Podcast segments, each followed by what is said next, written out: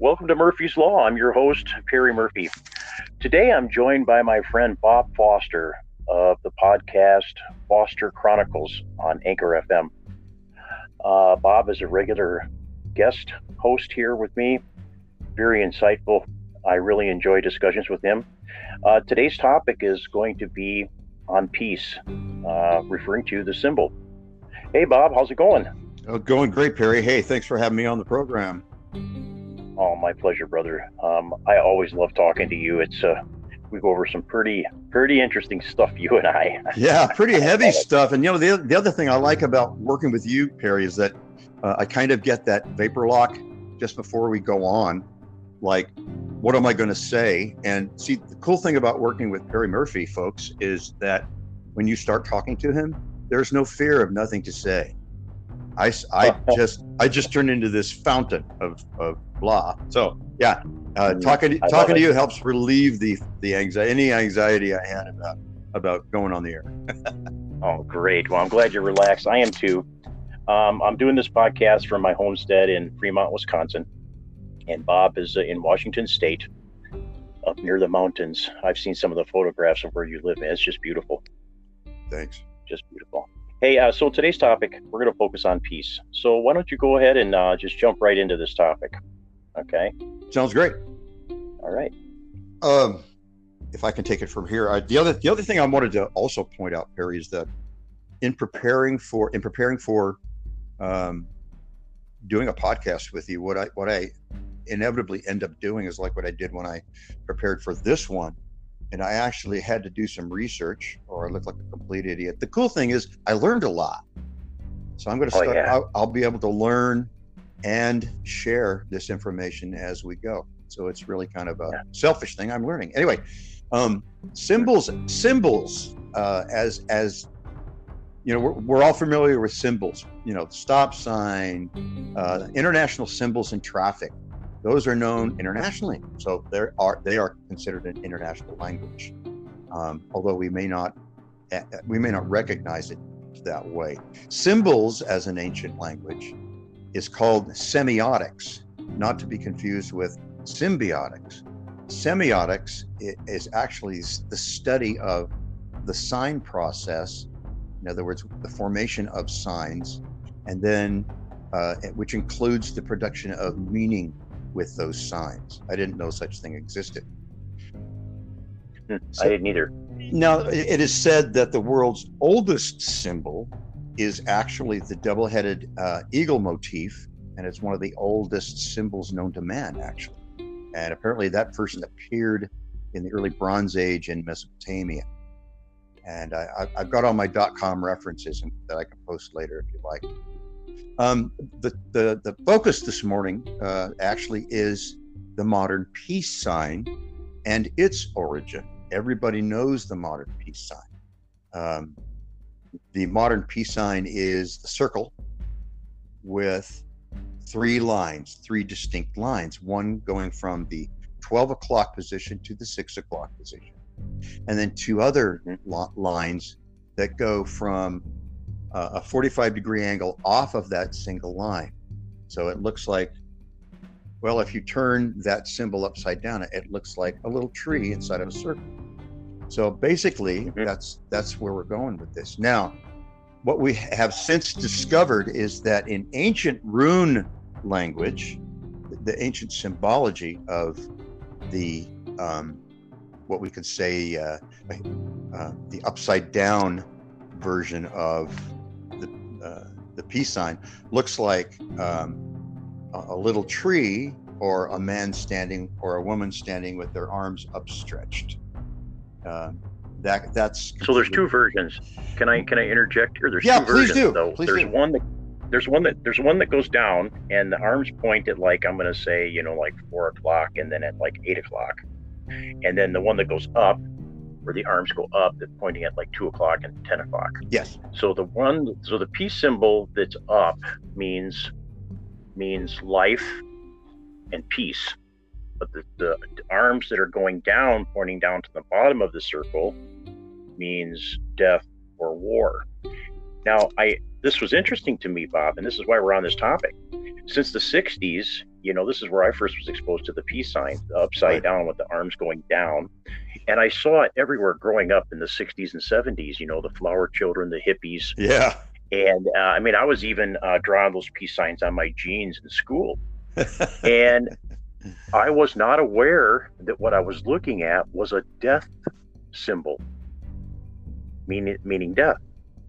So I was shocked. Anyway, okay, I won't interrupt anymore. Please. no, no, no, continue. You were- no. Please interrupt. You know that that's what that's what makes this conversation so rich is that we get So we, so you and I, you and I, doing our little research here, and of course from our uh, studying of the teaching, we became aware of the fact that this rune or the symbol, this peace sign, was in the wrong position, pointing downward, and that it should be turned up in the upright position to mean peace and um, and life. Okay, now that we also discovered you and I doing our research. We looked back at these runes. These runes R U N E S that you just described, and we found these runes in the ancient uh, symbol languages.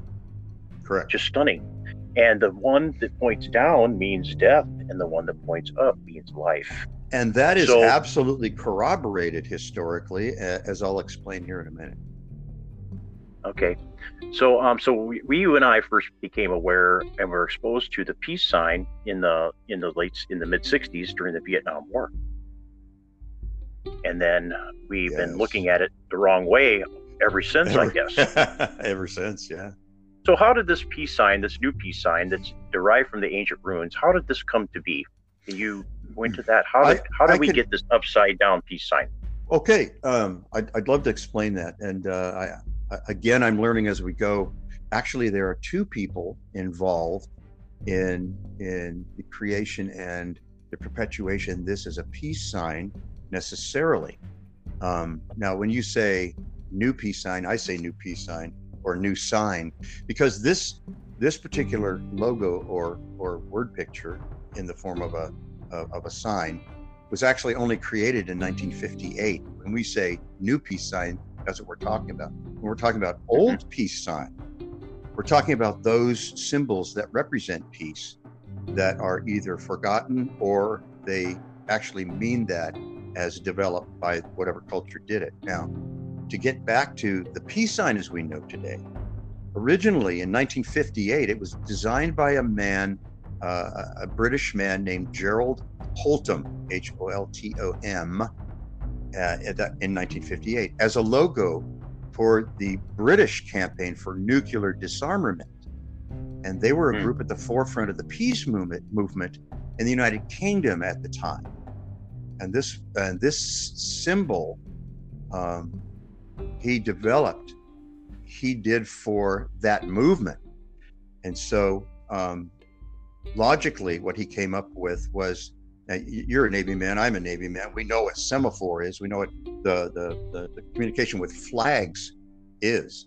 So Yes. the the uh, so when you take two flags, one straight down, one straight up in the 12 o'clock and the six o'clock position, okay, Mhm. and uh, that's that's uh, that's one. So the composite semaphore signal for the letters N and D, the end N is two uh, two arms outstretched, pointing down at 45 degrees with the flags, and that Mhm. resembles, represents the letter N, as in Nora, and the and one one arm raised up above the head and the other one down to the ground is the letter D, nuclear disarmament. So that's what they represented when uh, Gerald created this symbol in 1958. But the story doesn't end there um, because Gerald had uh, an intimate connection with the British campaign for nuclear disarmament of the day. And as a graphic artist, he developed this. And that so was so he so this this Gerald Holtom I'm reading here uh, too from uh, the same uh, your article you're reading from and you're extrapolating this data from Right. this information and I see here that um, I did not know this that he was an anti-war and counterculture activist in the U.S. and globally even though he was a British uh, a, a British um, citizen That's Um, correct. the other thing is, is also he was an he was a um, um, a Christian pacifist Um, Oh, in, ooh, in, in, in his in his culture. I didn't know that either until this morning when I when I read about him. Very interesting guy. Go ahead. I'm sorry. So he was disparaged over nuclear capability, obviously, and the guy's uh, obviously intelligent, uh, uh, very well um, versed in nuclear technology for the day. I mean, 1958, um, and he understood that uh, this nuclear capability that we had was the one of, was the most dangerous weapons that humans could possibly develop. Exactly. So he was he was it was an activist. Uh, um, so he created this this symbol, and I see here that you know you're you're talking about semaphores. I was in the Navy. I worked on a flight deck. Uh, I know uh, this language of uh, the sign language. It is using flags, and then also um, in, in conjunction with uh, uh, light signals, uh, flashing of the lights in Correct. in certain in certain suspect patterns. So what we're talking about here is a visual language. Um, that has been with us for centuries since the runes. And this person, he, you know, from his semaphore background and his understanding of communicating with these ways, he, he incorporated that into the symbol that he was creating. Is in in an activism effort. Am I getting this right? Correct.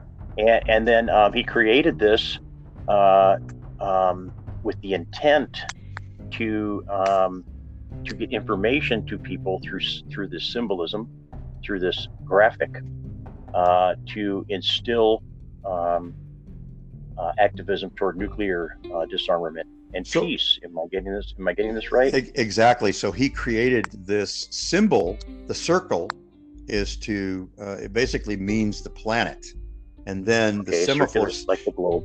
Right, and then Yep. the semaphore, the, the semaphore letters, N as in Nora and D as in David, N and D, are sim- superimposed over each other and set inside of that circle.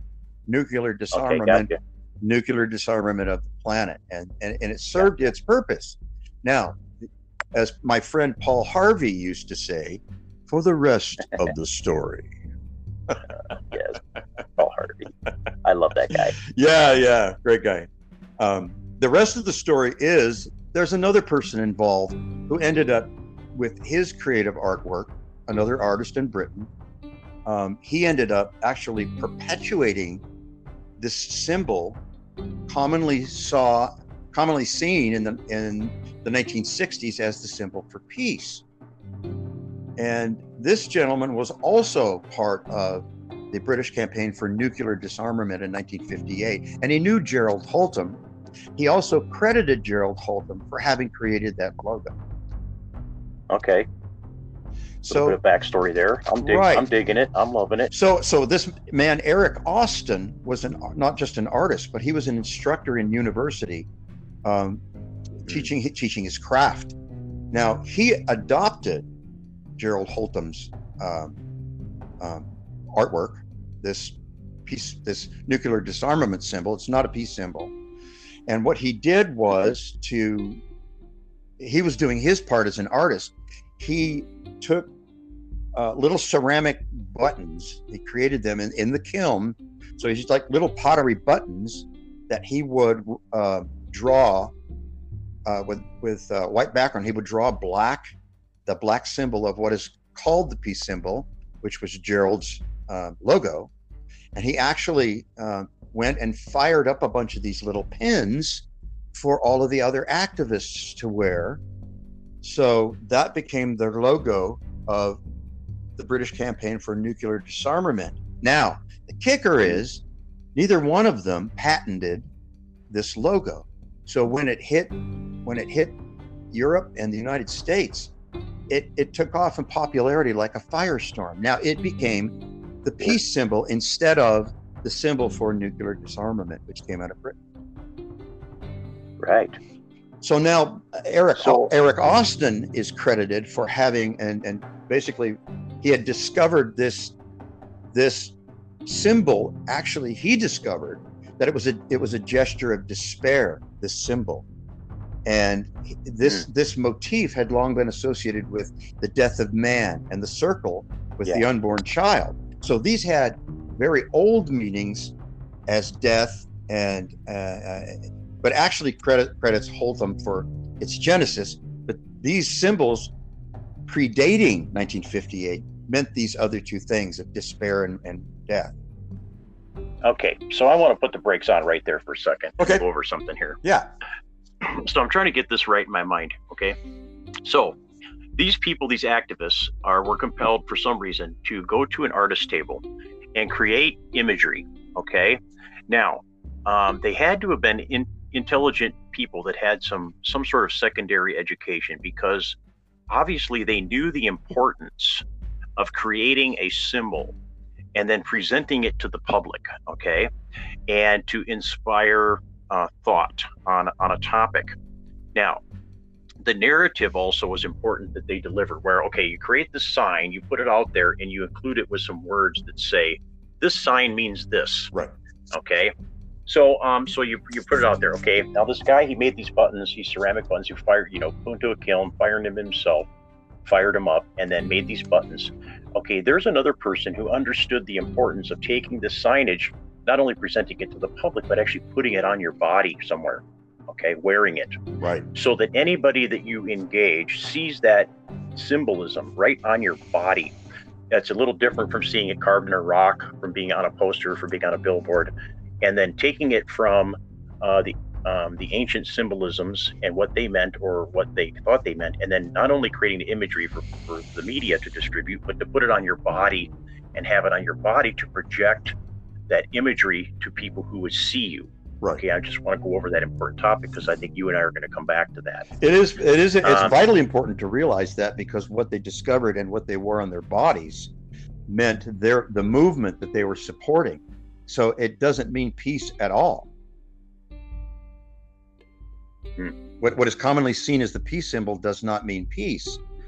This, this, that symbol was created was created for a movement in 1958. So it doesn't mean peace at all. It was misinterpreted, and and the fact that it wasn't Right. it was never uh, patented uh, meant anybody could use it. Right. So, yeah. So it, it evolved, and and the peace symbol that we call the peace symbol today, which is not really the peace symbol, has had many faces. Is what you're saying. Yes. As the imagery progressed, it started out as one thing, evolved into another thing, and then again evolved into another thing. And I guess the youth in the late early 60s, with the Vietnam War going on, hijacked that narrative, didn't they? They did. They did. That The- became that the became the symbol for peace. Unwittingly, it was truly historically it was a symbol of death. Okay. Okay. So I thought for our listeners that you and I, you and I have belabored this several times. We understand this this information. We've gone over it in our groups and we, we've talked about it. But our listeners are unaware of this important evolution of this um, rune or this signage or this uh, semiotic imagery. Okay. Um, so it was largely propagated through the world, literally, as a peace symbol, when in fact it's an upside down rune for death. So now what we're doing is we're trying to bring awareness to people. You know, I want to just talk about a story here once. I had a relative say to me not long ago, he came to me and he said, Perry, my peace sign is upside down.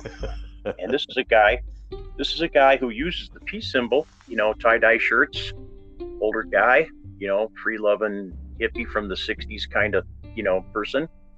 And it dawned on him that even all the album artwork that he has, you know, the Grateful Dead, the Mamas and the Papas, all these, um, Jimi Hendrix, all these album covers through the years all have the incorrect peace symbol on them. Right. And and even today, you see signs and flags that are made, and people are buying and in this art form uh, from that cultural time. There, he so anyway, he said to me, "I read that article that you posted on Facebook, and it blew my mind about the ancient runes. You know, R U N E S, the rune signs uh, being upside down and right side up, what they actually mean." I go, "Yeah, isn't that fascinating?" And he was just blown away. Guy in his late fifties, always you know thought the peace sign was upside down, the way it's supposed to be meant peace and he said he said also to me he said well why would we ha- why would that be we're at peace and i sat there and silently looked at him for a minute. And then i said we're not at peace. We've never been at peace ever. And so that realization that that thought process led directly to that for us. It was, was quite amazing. Yes. so anyway and and we've got this if you want if you want to prove that, let me let me throw this in there for for those that aren't aware of this, um, years ago I was uh, I hung up with a bunch of radical cops, and these guys said you've got to read you've got to read the War and Emergency Powers Act of 1933 because what it does it set the foundation for a perpetual state of war, and it is since its inception in 1933 we have never not been at war. So speaking literally, we have never been at peace since 1933. Well, even before, you know, even before true, that. True, true. But but that but that was that was for me that was the beginning because when you when you view what we do as a country and and how we deal with our conflicts this has to be understood because if you don't understand that we've been at a perpetual state of war since 1933 as documented by the act we don't we, we keep we keep fooling ourselves into thinking we have been at peace for any length of time in between. When I read the War and Emergency Powers Act, I was depressed for three days. I never read. I've never read that. I've never read it, but I understand the meat of what you're saying. I've never read that, but I'm going to now. Uh, now that you mention that, and that may be something that you and I maybe want to discuss in another podcast. How, um, okay, it's done for profit, Bob. We know this, okay? This is true. We're yeah. done for profit. They want to make sure that they perpetually are always funded and always are making money off of activity like war. Check. Okay. Exactly. So you and I know this. Okay. So we've got this peace symbol now, and we've taken it upon ourselves as well as other people to begin a campaign to make awareness to people that this peace symbol is upside down. It should go right side up with the arms pointing upwards, which means life and peace. Um, so I'm kind of moving around here. I'm trying not to puff and puff too much. So where where does this now the symbolism that we have today and and it's emerging in the public? This has a deep uh, seated psychological impact on people. When you create a symbol and you put it in front of somebody and they see it, uh, I worked in advertising for a lot of years, and this is important. The colors are important, uh, and there's a whole psychology behind uh, imagery. But these these uh, ancient symbols that go back thousands of years are powerful because these these were the emerging languages of the world, if you will. And I'm finding that in our ancient cultures, we were communicating with these symbols. And these symbols were known worldwide. We're finding these symbols in archaeological digs globally. Uh, you know, uh, looking at your your um, outline here for the podcast, and it, and you've uh, you're at the point here where you're where you have the Sumerian language section up. Correct. And I just want I just want to um, go over this. So these ancient symbols, uh, when did those start? When did these symbols started to first appear in our culture as humans on the earth? Well, um, semiotics, the study of the study of symbols as an ancient language, uh, it, you'll find semiotics is is as old as we are. From the time, the moment we picked up a piece of charcoal and started drawing lines to communicate ideas, that's when it began. So it's anybody's guess exactly when it began. However, um, the very first uh, writing system that that used symbols was the cuneiform script. Now, cuneiform script was created in Mesopotamia 3,200 years ago. It's traceable, and it was the first um, first language written in symbols. Now, mm-hmm, mm-hmm. Um, th- that Sumerian language, uh, being the first one, stands as the first one using symbols as language. Now, the Chinese, uh, I have done no study on their language. I would have to venture to say that the Chinese language written in symbol predates Sumerian, but then I'm not a scholar. I can't say that with certainty. Mm-hmm. So this um, this Sanskrit, um, if you look at um, if, if you look at ancient Sumerian texts, it looks like little little like little lines, like they took a the end of a regular screwdriver and just kind of poked it into wet clay in a variety of configurations, which actually create words. So from yes, and and also and also mathematics and and uh, geometry. Oh yeah, and uh, their their their language form in that way was quite advanced for just being what we would consider like sticks and symbols. It really was very advanced. It really was, and they actually um, they created the really um, probably one of the first alphabets known. I know that there's probably an alphabet out there that predates that. Um, it is said that there's alphabets that are even older than that, but rem- of, of which remnants are found in ancient writings. Uh, one, one, for example, would be um, um, Sanskrit.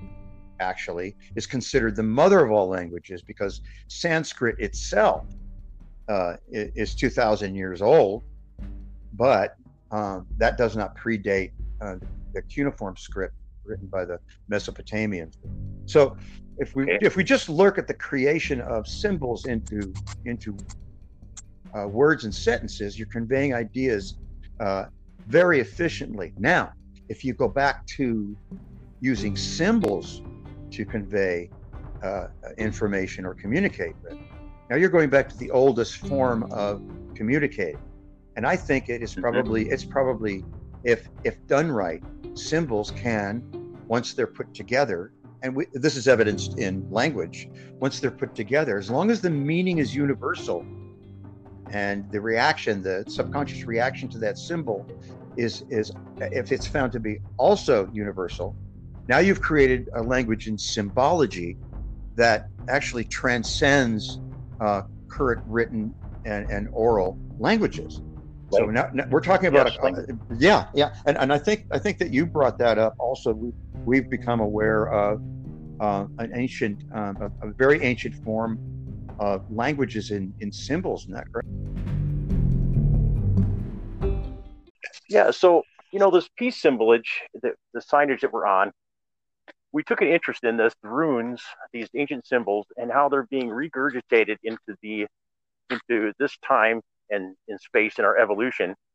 And we want to spread awareness to the public that these runes have a deep-seated meaning that goes back thousands of years.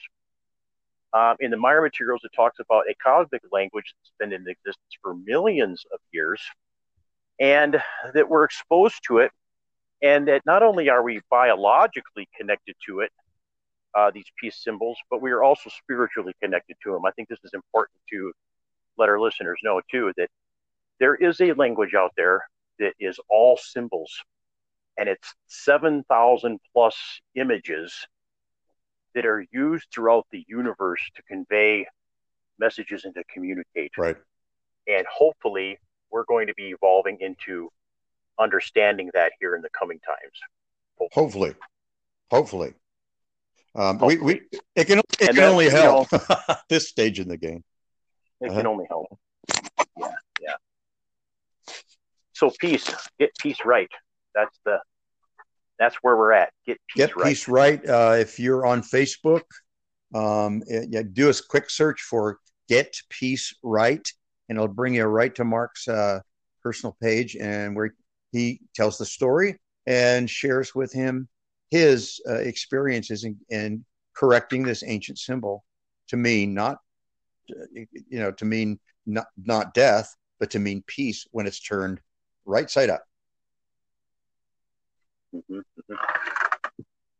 That's as important to get that information. It, it really is. I, yeah. So, Bob. So, um, the symbolism that we use in our current languages today, you know, I want to talk a minute about uh, languages okay. in general. Okay. It, thousands of years ago, it was obvious to us and our archaeologists now that there was a uh, language being used on the earth. And some of these are, you know, we're finding out that some of these archaeologists are um, are putting numbers out there 15,000 years old, 25,000 years old. What we're finding out is the history of humanity and the languages here on Earth go back much further than we than we know.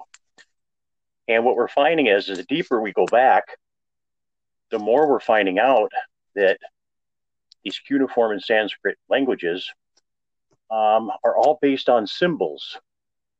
and later what we call runes. And we're starting to rediscover the roots of how we communicated as humans tens of thousands of years ago, and also the evolution of language and how it arrived here on Earth. So, this is a very interesting topic to me. We talked about this get peace right. It's so important today when we are in perpetual war. The United States is doing a very good job of funding a war machine that primarily serves the wealthy elites in this country. I do not remember receiving any reward from our escapades in the oil fields of Iraq.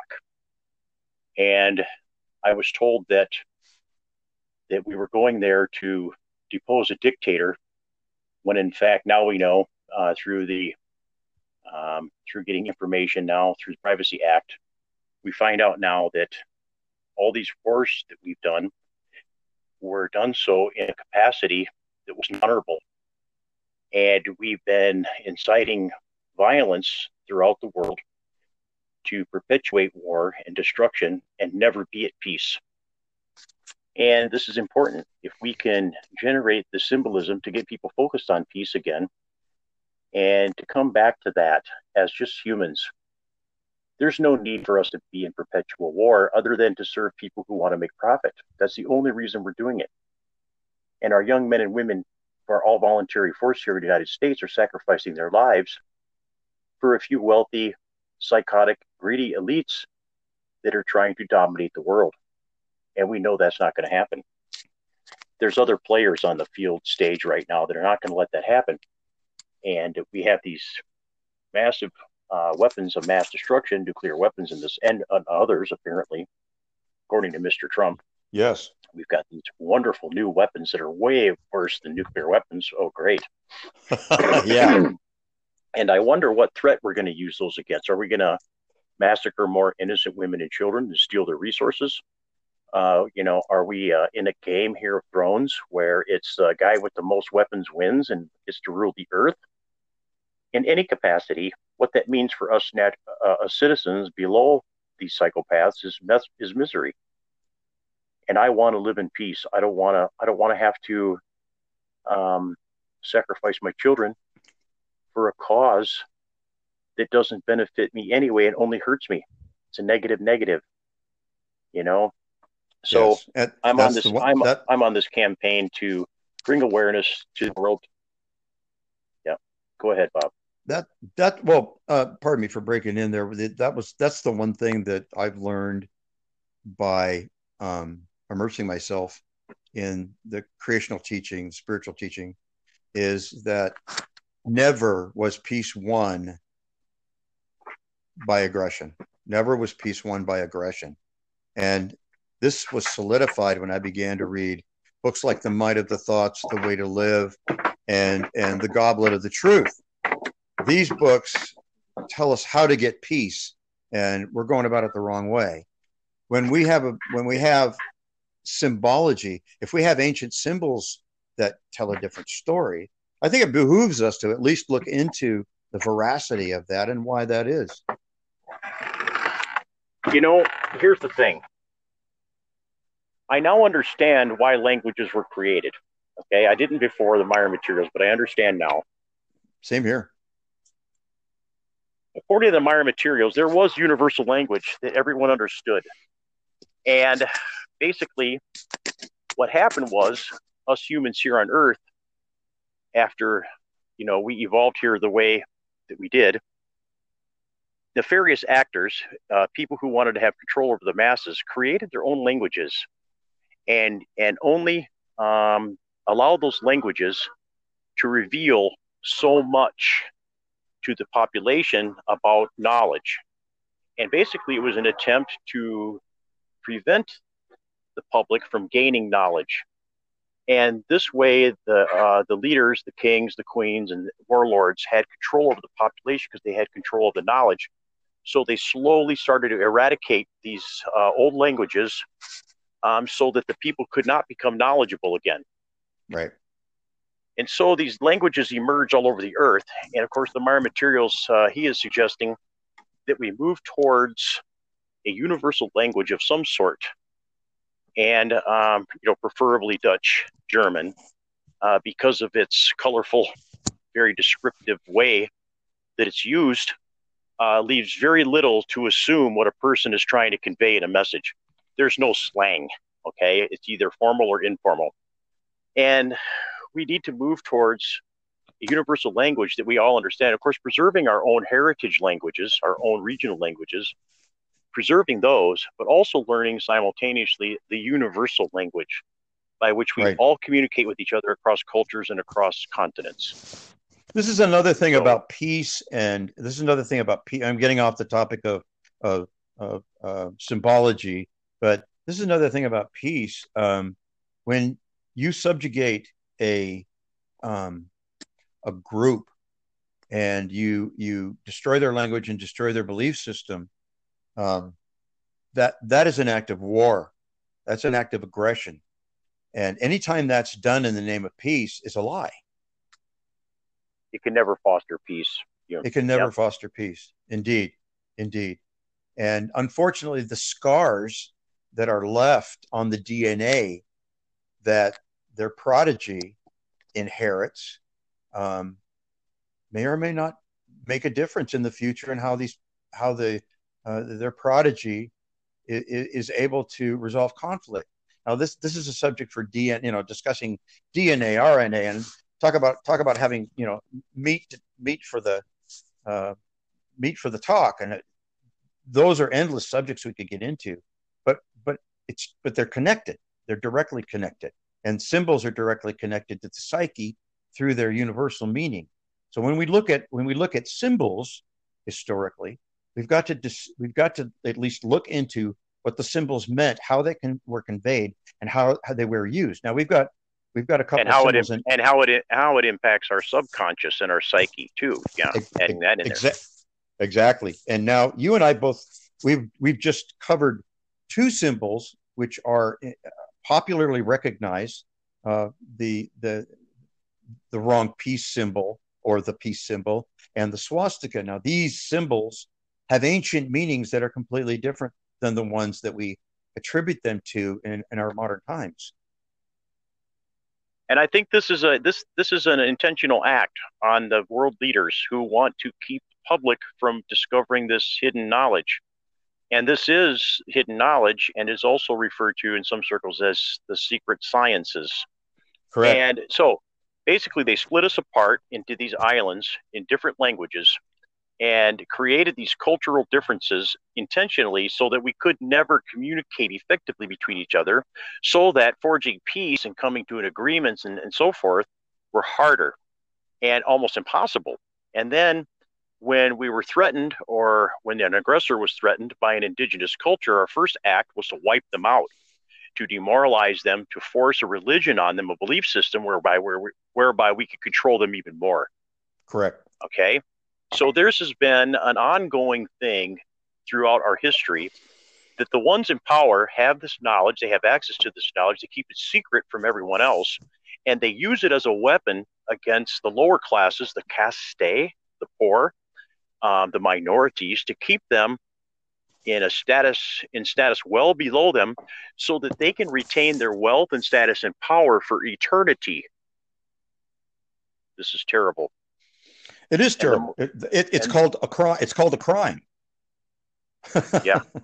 Oppressive crime on everyone not just right. minorities on everyone. Even white people are victims of this in the most heinous ways.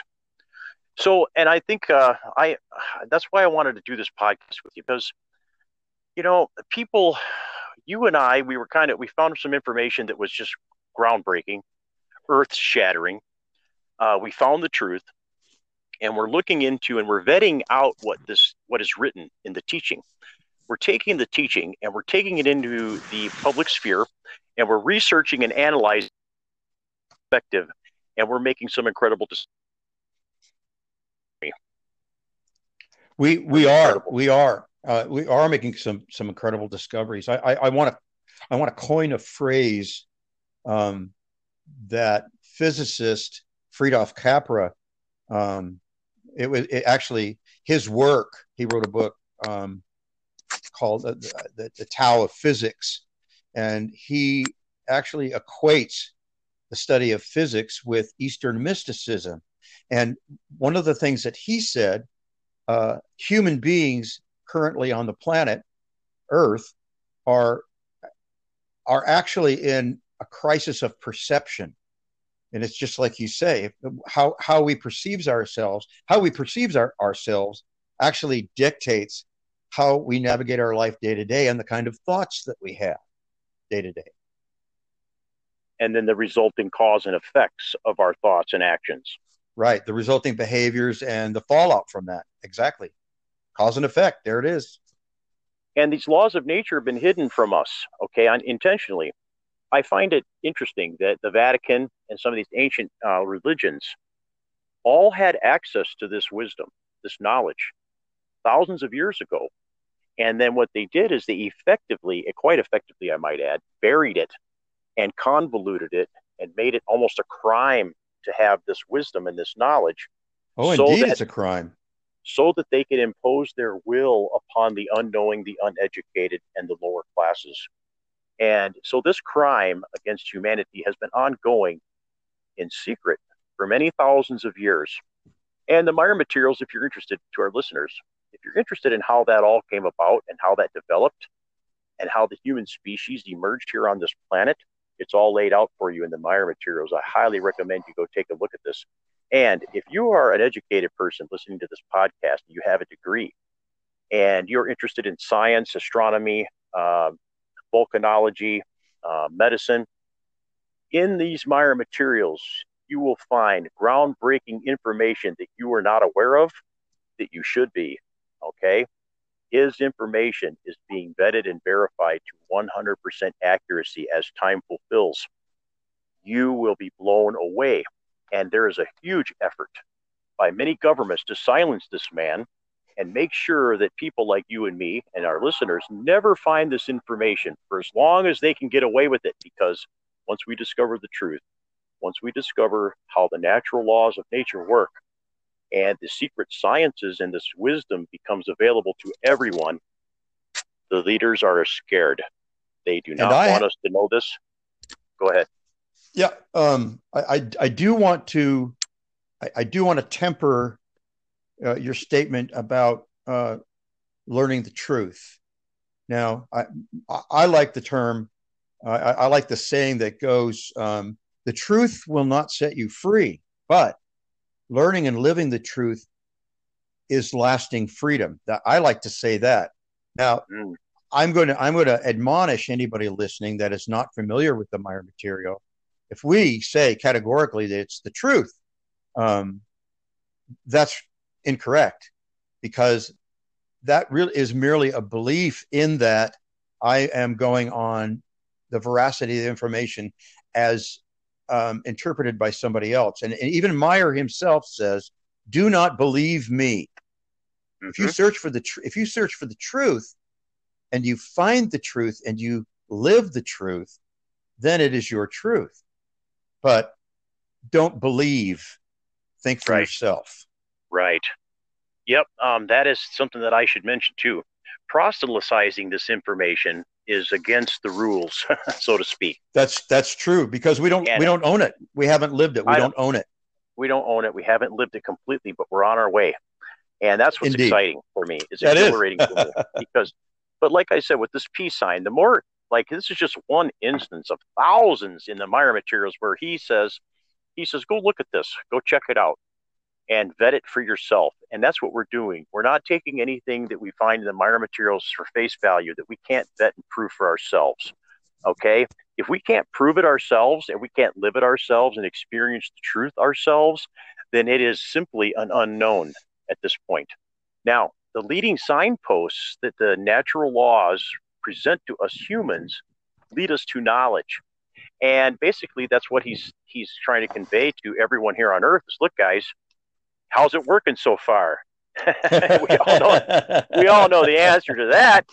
Uh, I'm gonna you you know I normally I, am trying to temper my language, but frankly, it's a shit show on Earth right now in yeah. every way. And you know yeah. what? That's kind of that's kind of I was depressed about uh, the way the world and the way things are going, And this kind of led me to searching more and more and more. And this is how I found this information.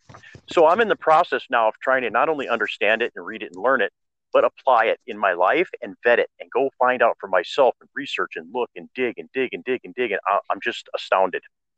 Just astounded. The, more you look, the more you find.